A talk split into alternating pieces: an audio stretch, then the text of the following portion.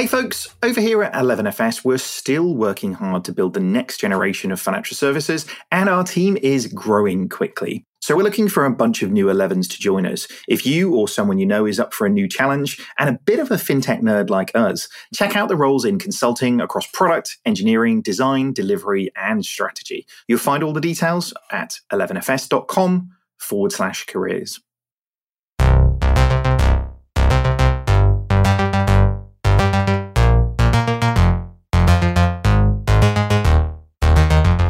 From 11FS, this is FinTech Insider News. Today we bring you Elon Musk and Tesla buys $1.5 billion worth of Bitcoin, sending prices skyrocketing. Yolt open up open banking to the mortgage market, and how best to spend investor cash. Monzo, Klarna, and millions all intend to show us. So let's see. All this and much, much more on today's show. Welcome to episode 502 of FinTech Insider. I'm Simon Taylor, and today I'm joined by my 11FS colleague and co host for the day, Kate Moody, customer strategy lead at 11FS. How's it going, Kate? Yeah, it's good. It's actually, this is the first time in a while recording this show that it's actually still been light outside recording it. So I don't know, it just feels like the spring is coming. Obviously, this is very UK focused, sorry. Um, but yeah, spring is coming. So that's always, always nice and kind of helps boost the mood sorry if you are in the southern hemisphere, Dexter, um, and anybody else that may be listening uh, in the southern hemisphere. The all all three percent of you that listen from Australia, we love you, of course. Um, but yes, we are excited in the UK to have spring about to spring, and of course, uh, as as Brits, we're not we're not alone. Um, we are joined by, albeit remotely, some amazing guests. Uh, making a FinTech Insider debut, we have uh, Nick Kan, who is CEO of Yolt and Yolt Technology Services. Welcome to FinTech Insider. Uh, you're joining us from possibly the most exotic location we've ever had, Madagascar. Um, big week for Yolt, which we'll get into shortly, but great to have you with us. How are you and how's Madagascar? Madagascar is very, very nice. It's, uh, well, it's late here, so it's not as bright as in the UK but it's 24 degrees today. It's down five degrees on yesterday, uh, but I can't complain. Uh, wife and kids are back in Wales and they're complaining about ice and snow. yes, that's quite different. Quite different. There's a lot to unpack there, but I'm sure we'll get to it in time. Thank you so much, Nick, for being with us. And making a welcome return is Rhian Lewis, who is the author of The Cryptocurrency Revolution and co developer of altcoin portfolio tracker, CountMyCrypto. Um, so, welcome back to the show. Big week in the world of cryptocurrency that we're going to dig into. So, it's great to have you back with us. How are you doing? Thanks, I'm really good. I wish I was in Madagascar. Sadly, I'm in Torquay, which is rather less glamorous. And yes, we have some snow and ice, but I'm thrilled to be back on the show. And yeah, it's been a mega week. I mean, it sort of always is in crypto, but good week to be back. Yeah, the news feels like it's compounding somehow faster than the prices are. It's it's kind of hard to keep up with it all. And let's just jump right in. Uh, so this story comes from the block, but pretty much everywhere else you looked, uh, if you're into fintech or finance at all, uh, Tesla says it has bought 1.5 billion dollars worth of Bitcoin. It disclosed this in an SEC filing published this past Monday. Uh, in addition to the Bitcoin purchase, Tesla expects to begin accepting Bitcoin as a form of payment for products in the near future, which is a sentence we'll come back to. Bitcoin's price has been soaring on the back of the news. Um, it's currently trading more than about 10%. I think at the time uh, that we're recording this, it's somewhere in the $45,000, $46,000 mark, um, and it may have pushed up as high as 48000 Who knows where it will be by the time this is published on Monday. Uh, earlier this month, Musk changed his Twitter bio to mention Bitcoin and said, I think Bitcoin is really on the verge of getting broad acceptance by the sort of conventional finance people. Um, and maybe, um, Rhian, that's a good place to start. Do you think that's true? Is Bitcoin growing up? Is it getting accepted by conventional finance people? Or you know, is it too dirty, too uses too much energy what, for a green company like uh, Tesla? Well, um, those are both really interesting points. And obviously, while Tesla is the um, biggest story in town, it, I'm sure everyone on the call must be aware of today's news, which is that BNY Mellon um, is going to be offering a custodial solution for Bitcoin and potentially other crypto assets. And bearing in mind that this is America's oldest bank, I think that kind of answers your question. It really speaks to your point about traditional finance not just accepting Bitcoin, but jumping in with both feet. Again, in the last 24 hours, the MasterCard announcement. And that is significant. I won't talk about that at length, but it's significant because they're not just talking about accepting um, Bitcoin payments that are cashed out to fiat, but providing end to end crypto services between consumers and merchants um, on their network. So, in terms of traditional finance um, being open to the idea of cryptos, I think we see it in front of us right now. And um, to be honest, when Elon Musk said this, he was saying something that I think most people within the industry could already see was happening. It's hitting the mainstream headlines this week and in the last couple of weeks to the extent the Daily Telegraph of all publications was running a story um, with a headline, What is Dogecoin and where can I buy it?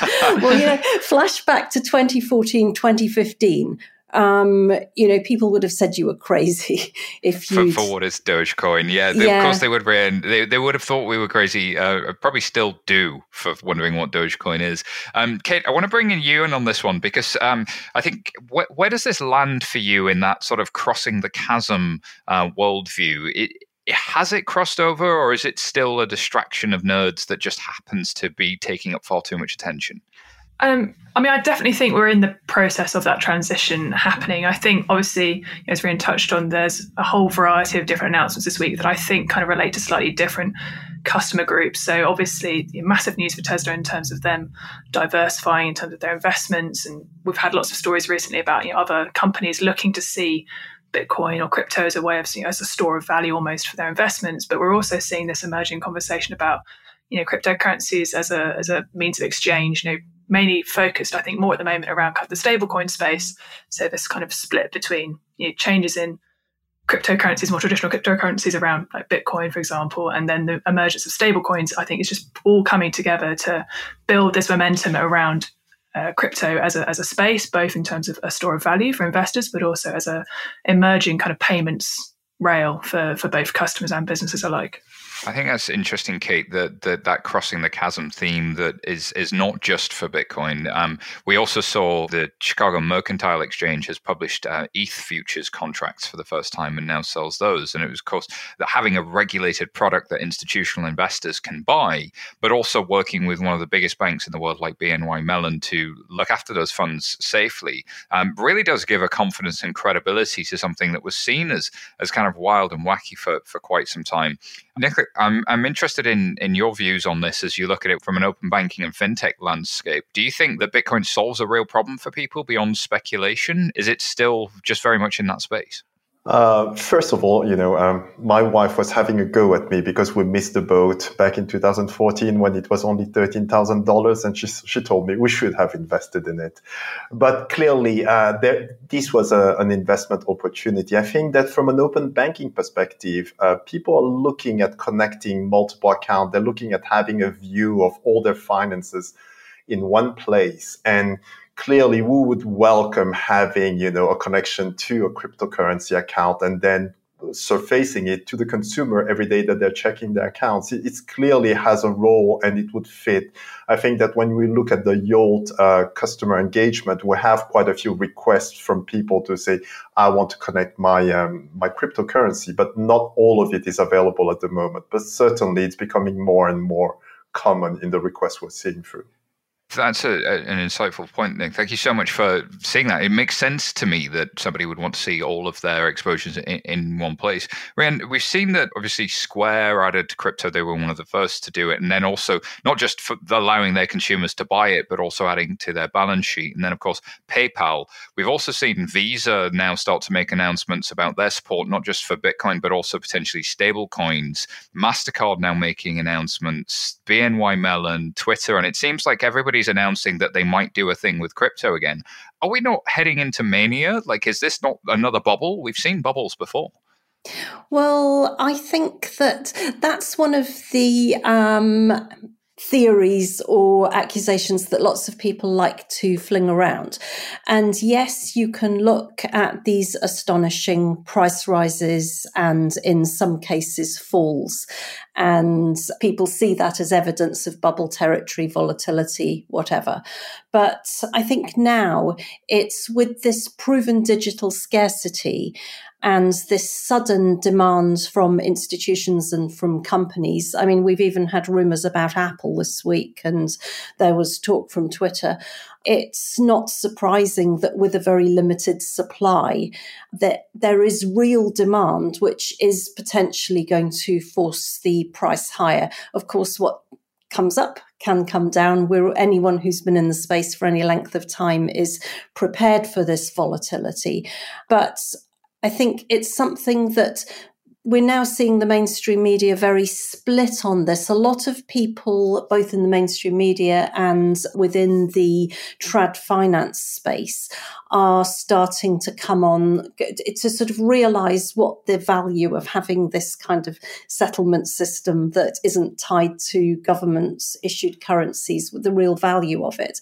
So we are seeing people starting to appreciate this a little bit more. But the people who find negatives with it really, really do find negatives. I, I don't know if you saw the Nouriel Roubini interview with Coindesk TV. It was, um, it, you know, the levels of um, claims of bubbles and so on was was quite fascinating to see. I think Bitcoin inspires as much hatred as it does loyalty. I think there is a, it's a fair point to say that the price rises, the price movements do scare people, and they can go in both directions. What goes up can come down, and as always, do never invest anything you can't afford to lose, um, and do seek advice from a professional if you're thinking about um, investing in anything that's speculative. We really, really hope you are looking after yourself folks out there. And I think that's a really good point, Rhian. And, and I love that point about that there are so many that if you if people hate Bitcoin, they seem to really, really hate it. There's there's very little middle ground with it. But the striking thing for me is uh, the comments that the senior bankers have made historically. If I look at where the CEO of JP Morgan was um, sort of three, four years ago versus the comments now, it's kind of moved on a little bit. And everybody seemed to have an issue with, oh, it has no intrinsic value, oh, it can't be used for payments. But has realized since, well, actually, it plays this other role. Um, as societies are printing money, it's this thing that seems to at least keep its value, if not potentially rise in value, um, and may even just be a symptom of the nature of the market. And that's that's neither good nor bad. It, it, it simply is, um, and that's that's an exciting thing to think about. Um, Kate, um, as as our resident um, sort of customer uh, nosy person, what do you think about these these different human reactions to it? Is, is there something in that? Um, and and yeah, how do we unpack all of that? Um, oh yeah, I think there's always going to be anxiety about things which are new, like new systems tried and tested. Know, we, um, I was having a conversation uh, not that long ago actually, where I was talking. We were just talking about you know the crypto system versus traditional bank payment rail system, and you know, we've now reached a stage where we move our money through banks, through payment providers, and we don't think about, as the ordinary customer, we don't think about what happens behind that. It's built on trust. It's built on you know a, a, past track record of things not going wrong, things not breaking. So um, actually, you know, the average citizen doesn't have any more understanding of how ordinary payments work as they would do as you know, how crypto payments could work.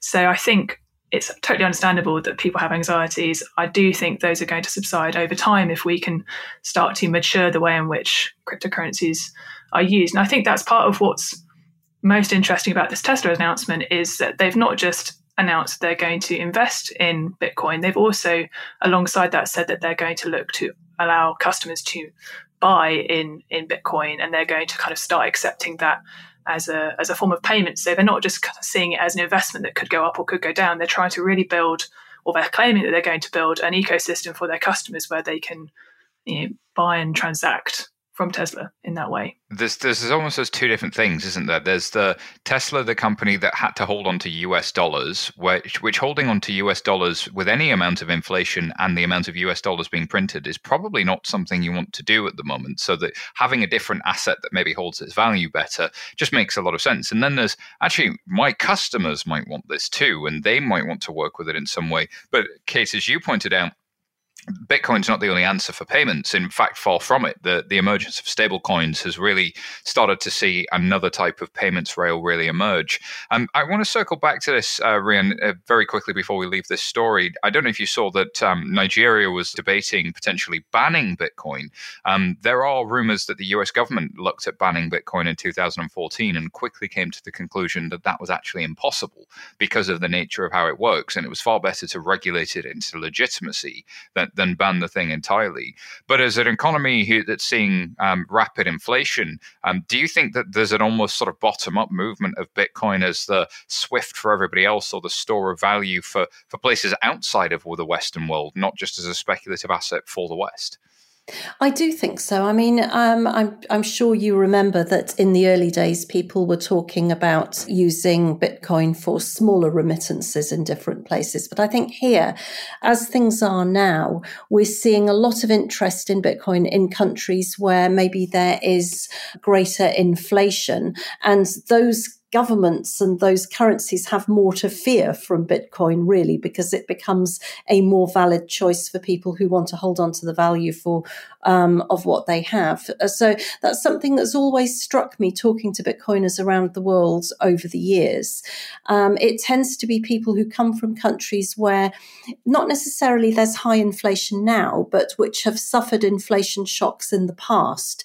You have a greater willingness to accept accept that there might be an asset other than your own government's state issued currency that will help you hang on to the value of it. And people maybe seem a little bit less scared of Bitcoin because maybe they're a little bit scared by the thought of having all their eggs in one basket with their own fiat currency. But certainly it's a very difficult issue for governments around the world, especially not just with Bitcoin, but with things like um, Diem, what used to be Libra, Facebook's um, proposed currency, when that was going to be an independently priced stablecoin, not a per country stablecoin. Countries had exactly the same doubts about that.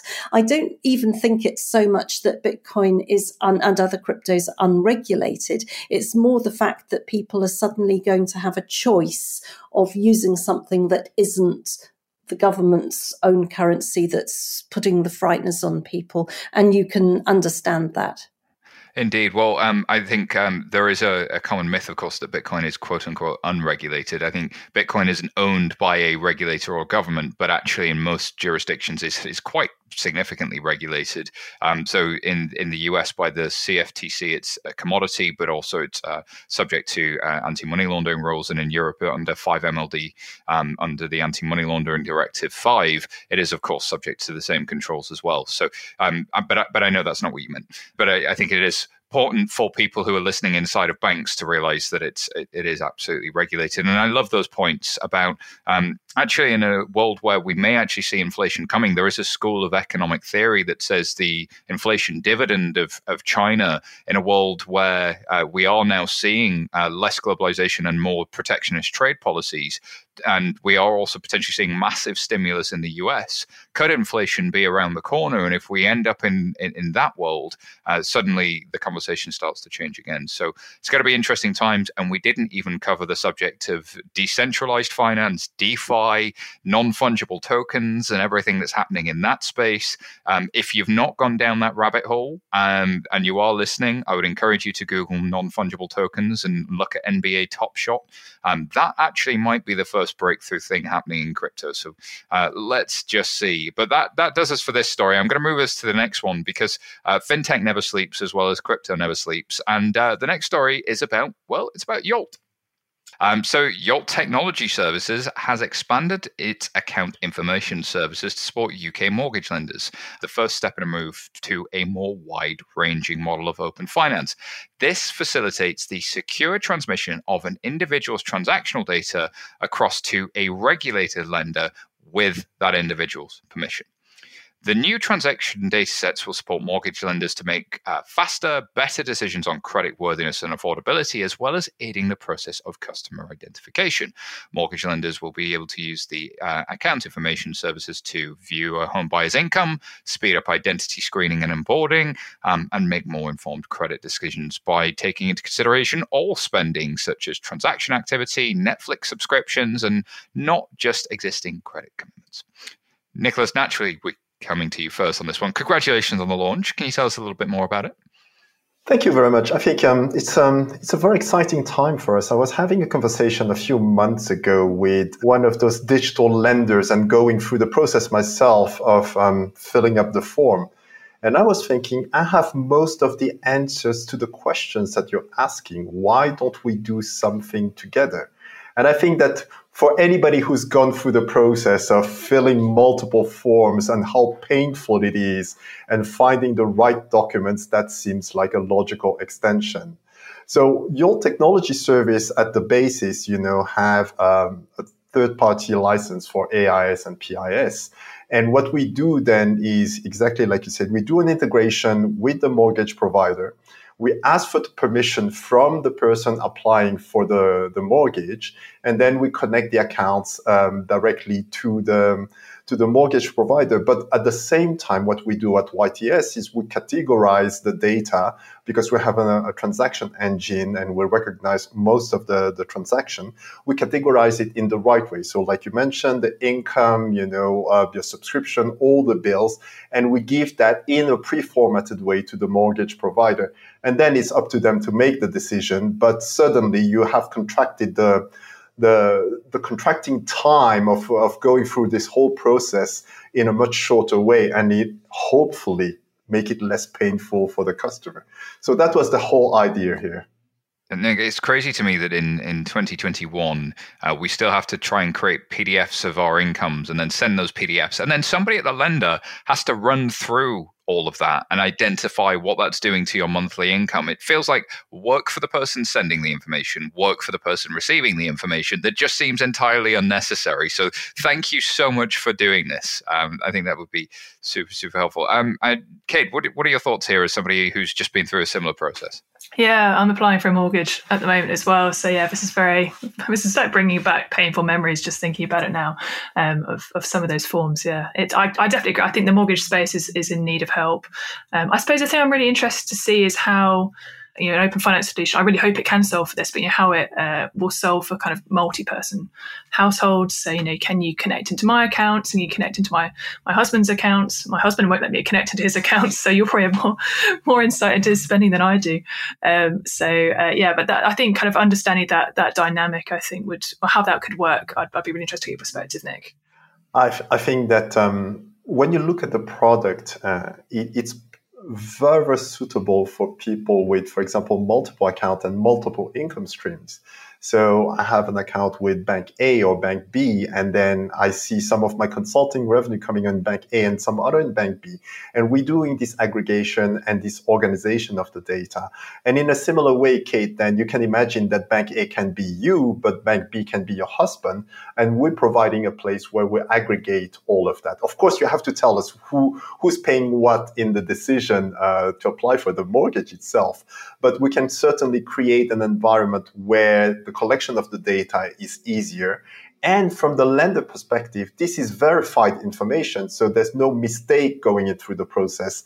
And, and hopefully, you know, we'll make the whole thing much more palatable and probably faster also instead of spending you know 15 20 minutes filling multiple forms or finding where your pdf of your uh, last income was what was your yearly income where's your p45 all of that can be aggregated in a simple easy way yeah, I'm. Um, I'm sure we'll come to talk about you know like open finance and how customers have understand open finance. But one of the things I struggled with the most when I was sending that information across was the idea that you just attach your financial life you know, to an email and hit send, or you upload it into a portal that you've never used before. So.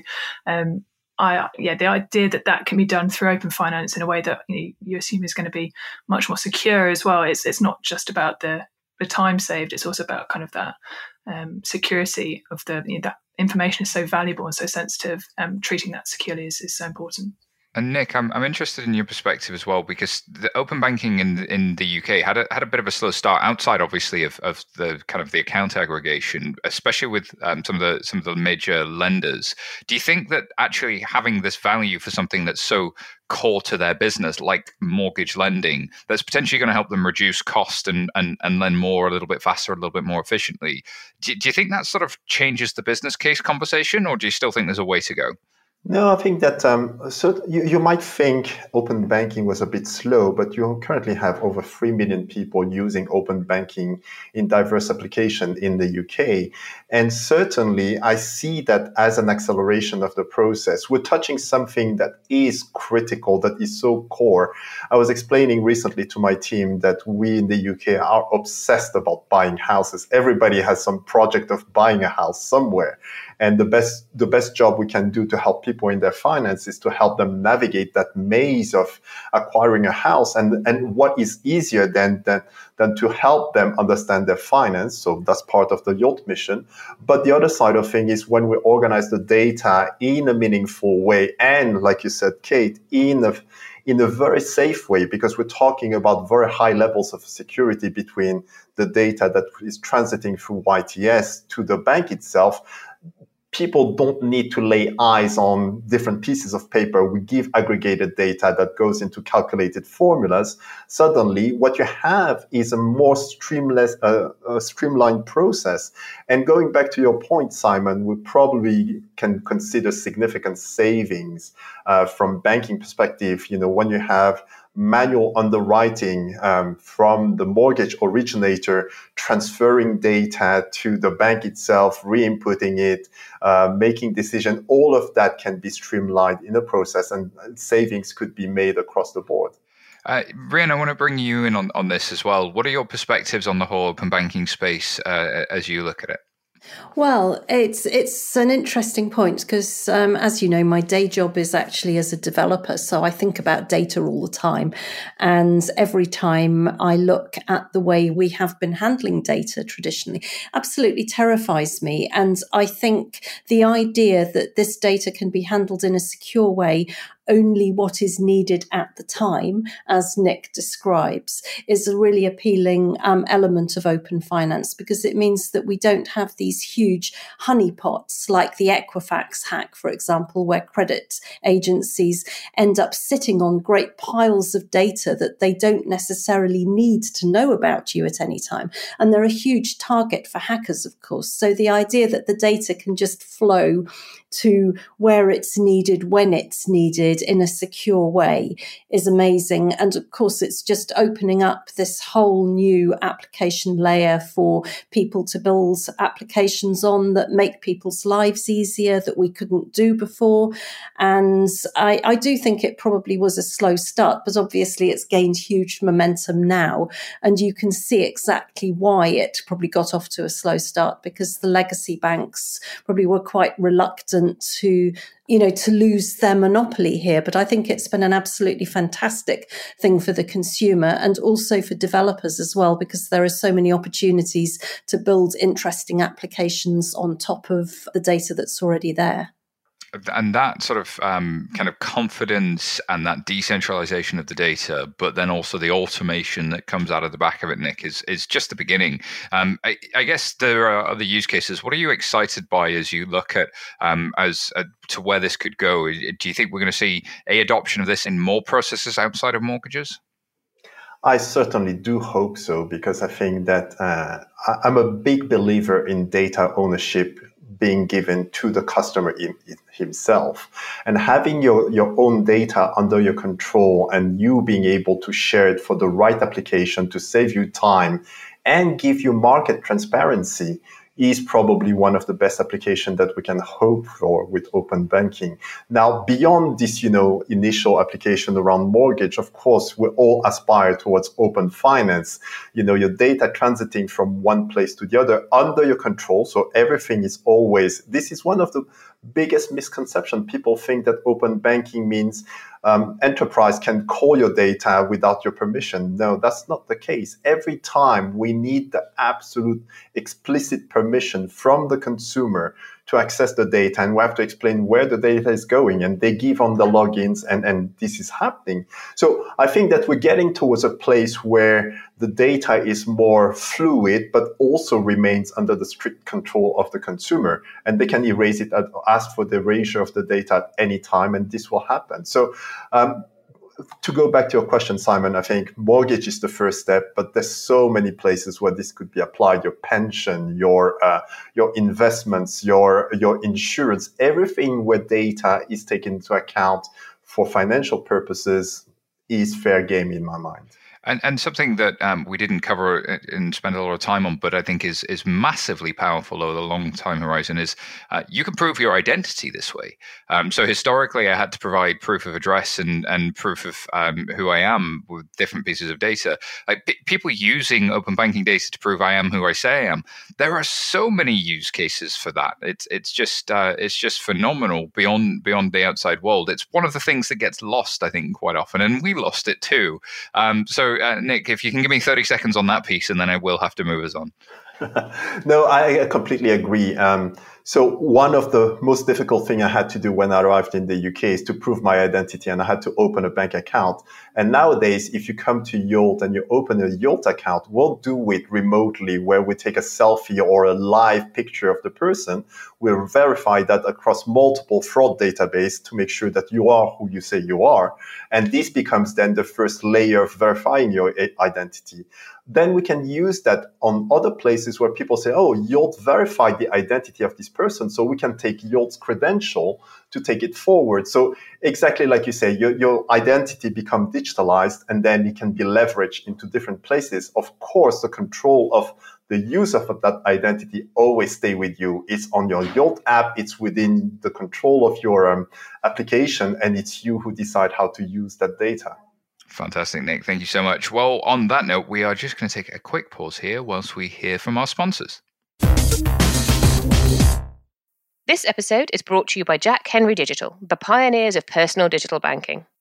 They are reviving the vision of financial institutions being on a first name basis with customers by offering a platform for personal, human centered service that puts the customer first. Your customers experience immediate accessibility, while your employees get cloud based, core connected tools to offer service at the moment of need. To learn more, explore the team's latest insights at jackhenrydigital.com. Thank you so much to our sponsors. All right, on with the news. And uh, this story again comes from Finextra, and this is about our good friends at Monzo, who are going to raise another £50 million sterling. So um, they are raising funds from existing shareholders and one new investor, Silicon Valley firm Octahedron Capital um, which is a good name. The new capital, which is an extension of the previous round, takes the amount raised by the Challenger Bank during the pandemic to 175 million pounds. Uh, the top up is the second to Monzo's initial 60 million pound round from June last year, following another 60 million pounds capital injection in December. The new funds come at the discounted valuation of 1.24 billion pounds sterling. Uh, the new CEO at the helm, Monzo has moved to cut out interest rate freebies for currency transfers, introduce paying services, and release two new premium accounts. Kate, I'm going to come to you first on this story. Uh, what are your thoughts? I think, I mean, obviously, it feels like only yesterday that we were talking about Monzo's last race. Yeah, they've certainly been busy. I sort of wonder from an organisational point of view how um, how time consuming this is for them if they're just in this constant cycle of of, of raising and, and fundraising. Um, it's very distracting. They're trying to juggle a lot at the moment, obviously with the departure of Tom and then the, the sort of step up of a, the new CEO role. I think they've also announced today that they've introduced a new CEO for their US business. So lots of lots of change happening. Um, and as you say, they're kind of in an interesting transition period of introducing these new paid services. It's sort of hard to get a sense of you know what the kind of overall strategy is there in terms of whether they're trying to bring on brand new customers or convert their current customer base across into the paid services as a as a current customer who doesn't pay for any of their services. You know, I'm receiving a lot of emails at the moment where they're pushing all of these new features at me, which I think is an interesting thing to balance as a as a fintech, you know, as, as a brand, you know, you're going out to all of your customers who were previously very happy and dangling a load of features in front of them that they can't access. Um, and sort of creating a slightly antagonistic relationship between you know the, the free customers and the service levels they receive and the paid customers and the, the access they have so yeah, I think definitely a really interesting sort of coming of age moment for them.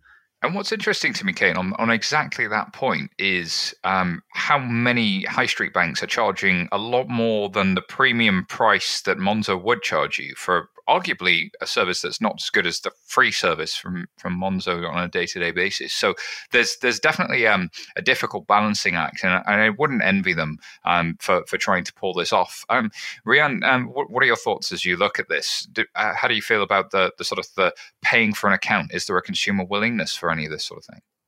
I think it's interesting whichever country you look at, because in Britain, um, people generally are not used to paying um, or not used to paying very much for bank accounts, but then maybe they don't expect features in return. Um, but Monzo particularly is interesting for me because uh, when I um, opened my account with Monzo, it was before it was it started offering banking services, and it's to me it's a fintech that's become more and more like a bank. And I think product differentiation between Monzo and banks is much less clear now. They're obviously competing as a bank, whereas before, they were competing as a really useful payments app. I think it's really interesting this thing that um, we everything has to be a bank. You know, when we talk about money and um, digital finance, it's just a, a way of, tra- of transferring value, isn't it? And it's like we can't get away from this idea of things having to be a repository for money where you have services layered on top, whereas maybe you don't, in fact, want to use those services and pay for it. And a lot of people, I think, probably do just want a bare bones, um, but nicely functioning digital service and I think that's such an interesting point. I think the the kind of the achievements of a lot of these brands in solving real customer problems as a fintech versus the the sort of the the cost benefit of having a banking license and being able to do that is kind of interesting. Um, you know, in the, in the US, um, it's a different market because with the Durbin Amendment, you can make a lot more money from just being a card and an app because the interchange level is so so much higher. Much much harder in different parts of the world. Um, our own Sarah Kocianski published published a, a blog post this past weekend on um, there's a lot of banks that get ignored in this space as well. People, uh, when they bring up challenger banks, often don't mention the OakNorths or the Tinkoff banks or, or even Nubank, who are quietly doing amazing things. Um, Nick, what, what are your thoughts as you look at that? Maybe there are many paths to solve customer problems and many paths to profitability. I think that I, I, certainly look at the path of making customer pay, but that's not in our DNA. We we originated from a free proposition, uh, and our mission at the moment is to help consumer make sense of their finance. So I don't see us going into a paid direction uh, anytime soon. Saying that, I think that. Um, Monzo is one of the first partner that we have integrated into and giving you a full view of your finance between your traditional bank or the neo banks of this world is part of our mission. And we certainly do see the increased take up of those neo banks into the connection. But at the same time, we don't see the decrease of traditional banks. So somehow the neo bank are piling up on top of existing bank. And it's, it's like a coexistence. Not, nobody has taken over yet uh, the relationship, I believe, at this stage. While what we're hoping to achieve here is to give the consumer full view of the expenses, the income, and hopefully doing a better job um, than uh, each each silo would do differently and separately. So our mission here is really to help our consumer orchestrate their finance rather than try to canalize them in one direction or other. Yeah, indeed. There are still so many problems to be solved out there. Um, Rhian, I want to throw this to you. As you look at Monzo, people still love that brand. Do you think they have some brand permission to maybe start charging more and even just be upfront and say, hey, we need to charge you for this thing that you love because we want to stay in business? Uh, you know, could they be that bold? Could they could they wear that? I actually think so because it's not all about fees. It's not all a race to the bottom. If um, a brand is able to offer a great digital service that other brands either don't offer or they're not perceived as offering this service, then I think people are certainly prepared to pay for it. And I think, as I mentioned earlier, although in Britain we're not particularly used to paying for bank accounts, this is gradually starting to come in and most most people who have a premium bank account will certainly be paying a small amount for that. So I, in, in my mind, Monzo should just be really, really clear about what their proposition is, put it to customers and let customers choose and see if it's worth it. I mean, I think they offer a great service personally. Whether people are prepared to pay for it, I don't know. But one thing that does tend to not be successful is companies introducing charges by the back door or increasing charges. I think you used the word bold. I, th- I, think that probably is the key here. If people are upfront about it, people will pay. People pay for great service. There's no getting around that. And I think it's interesting when you look at the history of them as an organization, they pulled off the transition from prepaid card to bank um, and got their 500,000 customers into being 5 million bank customers. Um, I think that's a super interesting transition. And then when they had to introduce ATM fees, they sort of said to their community, here are our three choices. Which should we go for? And made it a conversation. And they almost pioneered that way of doing things. Meanwhile, in the background, you know, Starling has quietly gone from strength to strength. And there are many other stories around the world that possibly don't get as much focus. But the one thing brand um, that Monzo can probably still hang its hand hat on is that customer loyalty trust that they've built with that customer, and hopefully that weathers them through the storm. Um, I'm going to move us to the next story because I'm sure we could talk about this one forever. Um, but uh, are just so much fintech news at the moment. Uh, this one is about Klarna opening its first bank account. Speaking of competition in the space, and eyes a 500 million dollar fundraise. So, um, of course, buy now pay later uh, Pioneer Klarna is launching its first consumer banking account in Germany. A Klarna bank account will come with a Visa debit card, which can also be connected to Google Pay and Apple Pay. Users will also be able to use budgeting tools available in the Klarna app to track, categorize, and analyze all of their everyday spending. The launch follows rumors that the firm is closing in on that $500 million fundraise, giving the company an outlandish $30 billion valuation, triple the price tag applied at its last funding round in September.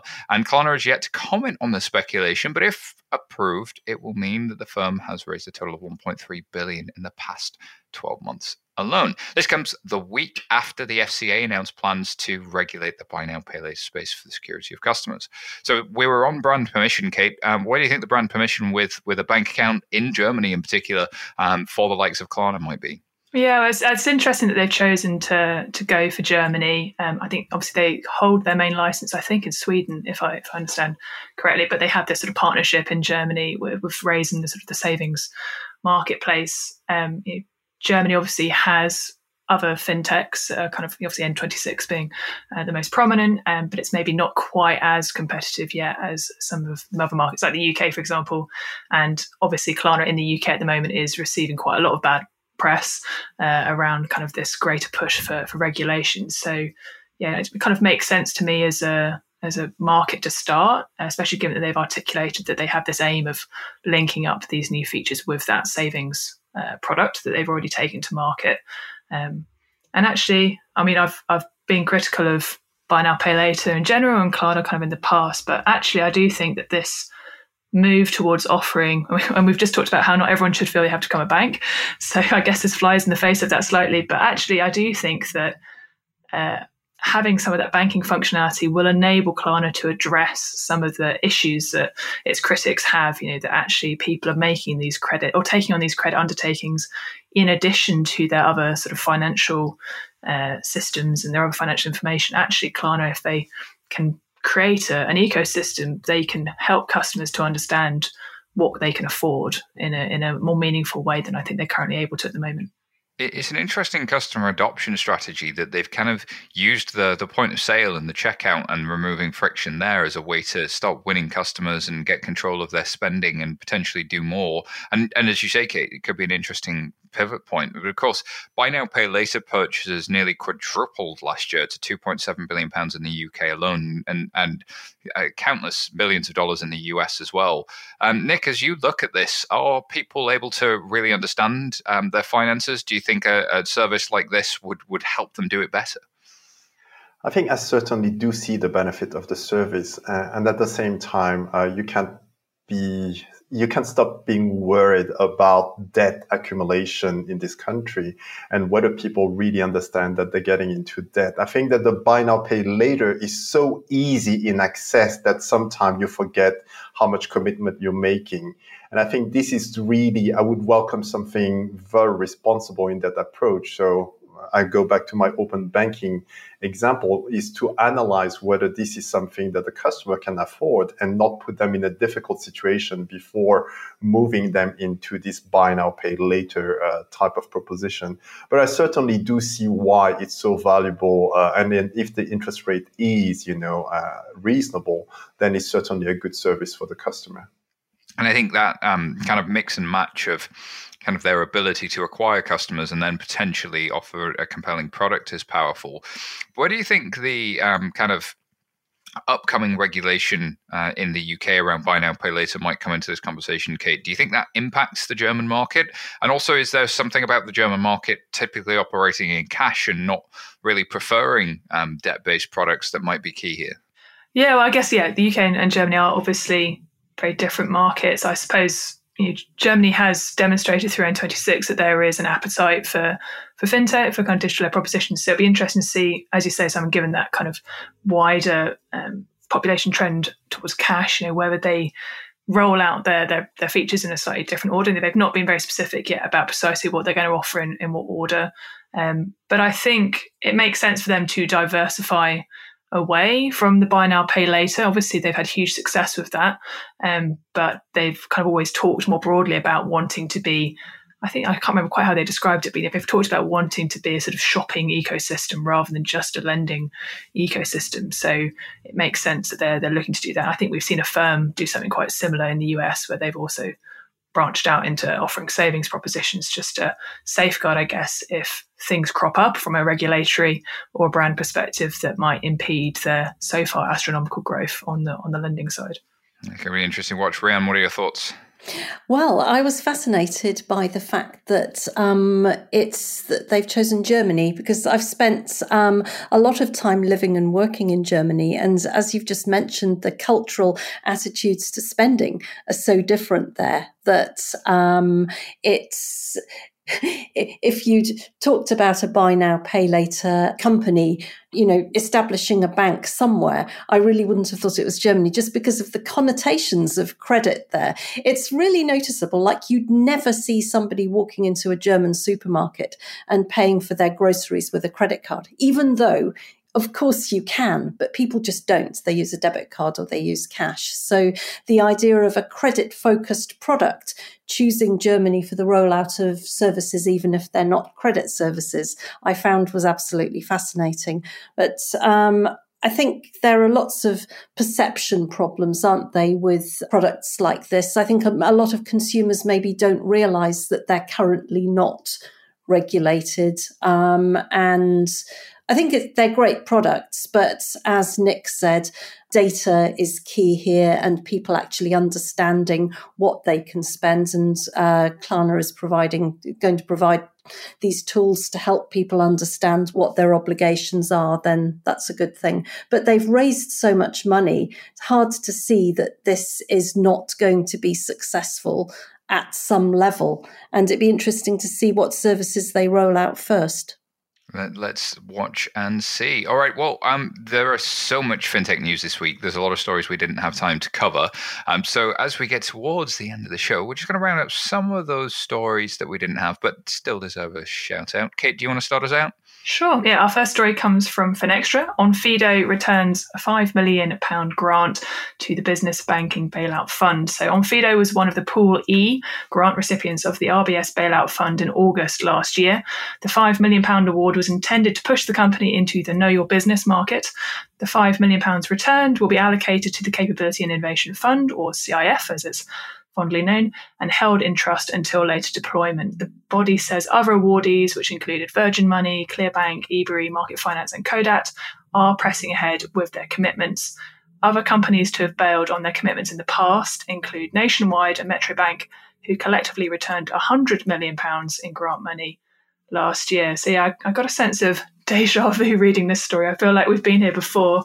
The main plus point that the the CIF team seemed to call out in their press release was at least, you know, they now, because of the issues with Nationwide and Metrobank, do have a sort of well set up process for giving money back if mm-hmm. you if you can't meet your commitments, which obviously is one positive way of looking at it. The timeframes here do feel a bit different versus what happened with Nationwide and, and Metrobank last year. There was, you know, Onfido were only awarded the funds relatively recently, and it feels a bit more like a a business pivot, as you might expect from a, a growing fintech. Whereas you know, with Nationwide and Metrobank, there was much more of a sense of you know, big organizations struggling to mobilize against the, the things they committed to do. So I suppose in some ways kudos to Onfido for putting their hands up sooner rather than later and not just kind of keeping the money in their account. Uh, and hopefully these funds can be redistributed effectively. But it does feel like there are flaws in the process itself when you are asking companies to make very specific product commitments in a very waterfall fashion over an extended time frame. So that, yeah. That's it, it, isn't it, Kate? That uh, it, for those of you that haven't been following along at home, uh, there was, of course, post financial crisis, one of the remedies that the um, bank that was then owned by the UK government, uh, RBS NatWest, um, came up with uh, was to A, it was going to try and split itself in half. And then B, when that didn't work, it was then going to um, put up a lot of capital that will be distributed to others for the small business banking sector. And that's what became this fund, which was then awarded in grants to a lot of businesses, many of which have gone on and done extremely well with it, but some of which have had some trouble and had to give it back. But it does look like some of the trouble has been not keeping to the time frame that they set out in their original bid. Um, there may have been other troubles as well, but it, it does sort of speak to that process, Kate. I think it's a really good point. One of the other stories we didn't have time to cover is uh, this one comes from TechCrunch. Ramp secures a $150 million debit line from Goldman Sachs as the corporate spend market grows. So, Ramp is a startup that competes in that corporate spend management market, announced this uh, debt facility from Goldman. Ramp had, of course, previously raised its $30 million Series B in late December after a $23 million Series A in the same year. Um, and of course, the company told TechCrunch it saw a 47% growth in users from November to December, a figure that measures not revenue but transaction volume. Sorry, not users. Um, and of course, Ramp monetizes off transaction volume. We can assume its revenue scaled with it. Um, as I speak to folks in the US market, Ramp is rapidly becoming the default for entrepreneurs to manage their everyday expenses with. These products that are not banks but like banks are doing exceptionally well in the US. We've had the Ramp team on uh, home screen, which is our 11FS Pulse YouTube show. So if you want to learn all about Ramp and some of their interesting integrations, you can find them on 11FS Pulse or, of course, on home screen. And on that one in particular, it was one neat feature that we dived into, which is um, they do expense routing through Slack. I'm a small business. I need to approve an expense. Here's a little Slack bot that uh, routes the approval through Slack for you, an app that you probably already have in your toolkit as a small business. Can you imagine which large bank has a Slack integration? It really does speak to the power of innovation and solving customer problems. So good on those guys, and I hope we see a lot, lot more. Uh, all right, Kate, um, the next one. It's Goldman, Goldman striking again, but in a slightly different way. So this story comes from This Is Money. So Goldman Sachs hit Marcus account has reopened in the UK with a top rate of 0.5%. So the popular Marcus account by Goldman Sachs Bank is reopening to new savers from today after an eight-month hiatus. It will pay a top 0.5%. God, I still feel so depressed reading that as, as a statement. The average rate on an easy access account, however, does currently stand at a historic low of 0.17%. This is worth just £17 interest a year on a £10,000 deposit, while Marcus will earn you £50 for the same investment. So, when the account launched in September 2018, its top rates attracted savers in their droves. At the time, it was paying 1.05% and has attracted some 500,000 savers with balances of £21 billion thing to watch out for you know, is whether it's going to still prove popular despite the reduced rate, and especially in an environment ongoing. You know, we've got lots of conversation around potentially you know negative interest rates with UK banks being warned they've got sort of six months to prepare for those. So um, yeah, I, I, suppose you know I have just applied for a mortgage, so I definitely can't complain about low interest rates. But it, it, does feel pretty bleak when you see the returns that your average consumer can expect to see on their accounts versus kind of what we our parents or, or ourselves might have grown up with, um, and it's no sign that this this is going to change soon. I'm sure Marcus will see upticks in their in their customer numbers, but I'm actually kind of personally more interested in the impact that this long term environment has on shaping customer expectations more broadly. So you know, we're seeing customers start to accept that you really can't earn a meaningful return on a savings account. So more and more people are starting to think about investments. You know, that space is huge right now. And when customers do use a savings account, I think brands need to be able to provide value to savers in other ways beyond just a rate. So, you know, thinking about how we can actually help customers to set money aside effectively in the first place, for example, which is you know, part of the reason why we've seen such great growth for automated savings apps like Chip in the UK that are really doing interesting things in that space. But yeah, I guess watch out for negative interest rates because things could get a whole lot worse. They could, and of course, Copilot.money in the US and many other apps like it, and Mint has been around for quite some time and is, is looking to do similar things, Kate. So it's our time for our and finally story. Um, so an, an anonymous fintech startup called Millions raised $3 million and gives away the cash via Twitter. Users follow the account at Millions, which gives away money to its followers every month. This month, for example, the account is launching its million dollar sweepstake. Users follow at Millions on Twitter, visit Millions at dot app, and then enter six numbers. If all six numbers match, they win a million dollars. These stunts apparently just giving away investor cash are meant to raise brand awareness and acquire customers. The Anonymous Millions co founder said, if you think about customer acquisition costs, people just give money to Facebook or Instagram or Apple or Google. The money really goes straight to the social network and not the people. The millions way is really just giving the people the money instead. Uh, we don't need to run advertisement. We're giving money directly to the people and hope they follow our ecosystem, subscribe for updates, and they'll see the future launch. What do you think of this? Uh, Rhian, maybe get, get us started. Well, for me, coming from the crypto sphere, it's and it's always been an incredibly popular strategy. For example, in 2017 with ICOs, people would airdrop tokens um, to raise awareness of their launch. So, so for me, it's interesting. It's almost like a um, crypto strategy, crypto social media strategy, kind of um, leaking into the mainstream. Um, I they're obviously it's obviously working. I've seen a lot of people talking about it, and um, when you think about what that kind of large brand awareness advertising campaign would cost, you'd have to say it starts it's starts to look quite effective. It doesn't seem that bad when you think about it. But Kate, I can't get away from the fact that this could be performance art. Um, I was thinking about the the art collective um, Mischief.xyz, uh, who did Card versus Card, that was the world's first multiplayer fintech, if you recall this one, where um, you had to uh, sort of subscribe to this uh, this app service in which they were going to be dropping money into one omnibus account, one pooled account, and then it was a race to see who could spend it fast enough. And of course, it was it was performance art; so it wasn't a real thing is this a real thing? Are they actually doing this? Is this um, the Kanye generation doing marketing?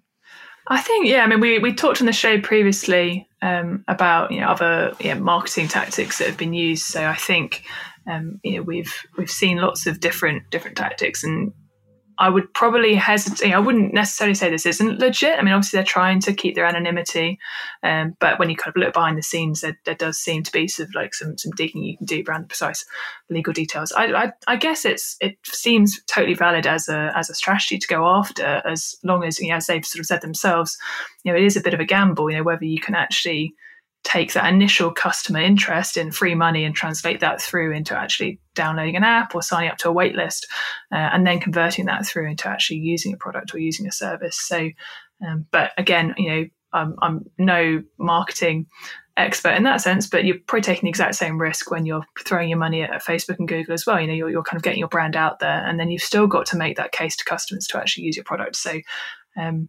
yeah, I, I, don't have any issues with it. Um, it'll just be really interesting to see what what happens. Yeah, the old saying is um, sort of uh, advertising spend is is there to boost when the flywheel's already working, when customer acquisition already is showing you've got product market fit, and you're seeing that that viral um, piece. And, and this is kind of hacking in another way and hacking attention. And it seems, um, Nick, that sort of meme lords and the ability to create memes and, and hack attention. Um, certainly, one Elon Musk is very good at that. Um, is is it as a, a marketing strategy that you think we'll see more of? Well, um, I'm glad you mentioned Elon Musk because over the weekend he tweeted uh, Yolt. Very, very mm. surprisingly for us, uh, he tweeted Yolt, and he was not referring to Yolt, the app. He didn't download that app to uh, to manage his billions, but he just tweeted Yolt as "You only live twice." and we've seen a substantial increase of traffic to our website. So we're very, very happy that Elon Musk tweeted Yolt in a way. So I, I cannot fault him for that, to be honest. Do you know, um, just a, a, slight sidebar, uh, Marianne, you'll be familiar with this. There's now a service that allows people to buy tweets, um, sort of with non fungible tokens, um, and, and those tweets have a certain value, and there's a marketplace for them. I wonder how much Elon Musk could sell a tweet for, Marianne. What, what are your thoughts? I think the sky's the limit. I remember um, I, th- I thought a while back there was an app, this amazing app, um, mobile app, where you can cut and paste, where you can sort of photograph the objects around you and kind of cut and paste them into a sort of AR environment. And I remember thinking that that would be such a business opportunity for somebody like Elon Musk to photograph the objects on his desk and make them available as um, kind of like little AR artworks um, backed by NFTs that people could kind of like dot around in their own spaces and so on. Um, this kind of fusion of tokenizing things, celebrity culture, social media, it's just an amazing area of growing value and a really interesting kind of intersection of culture and finance. Um, and yeah, I could talk about this sort of stuff for hours. Finance is culture and culture is finance, and the two have started to come together in a way that they haven't done in previous generations. And that is exciting for the future of the world and also um, weird um, in so many ways, and it was unexpected. Um, and maybe that's why we have a podcast um, that's a little bit irreverent and a little bit fun. Um, and that's why I want to thank our little bit irreverent, a little bit fun guests. Um, started with Rhian. Uh, where can people find out more about you?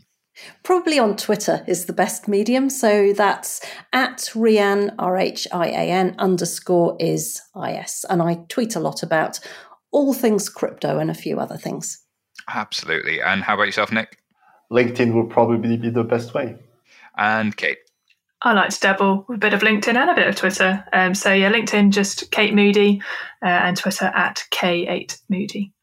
Thank you so much. As for me, you can find me at SY Taylor on Twitter or Simon Taylor on LinkedIn. And remember, if you like this show, please, please, please just go ahead and subscribe. The button's like right there. Just go ahead and do it. And remember to leave us a review. That helps us out so much I can't even say. So gratitude in advance. Thank you so much. Uh, if you want to join the conversation, find 11FS on social media or search for FinTech Insider or email podcast at 11fs.com. Hope you have a good rest of your week. Bye for now.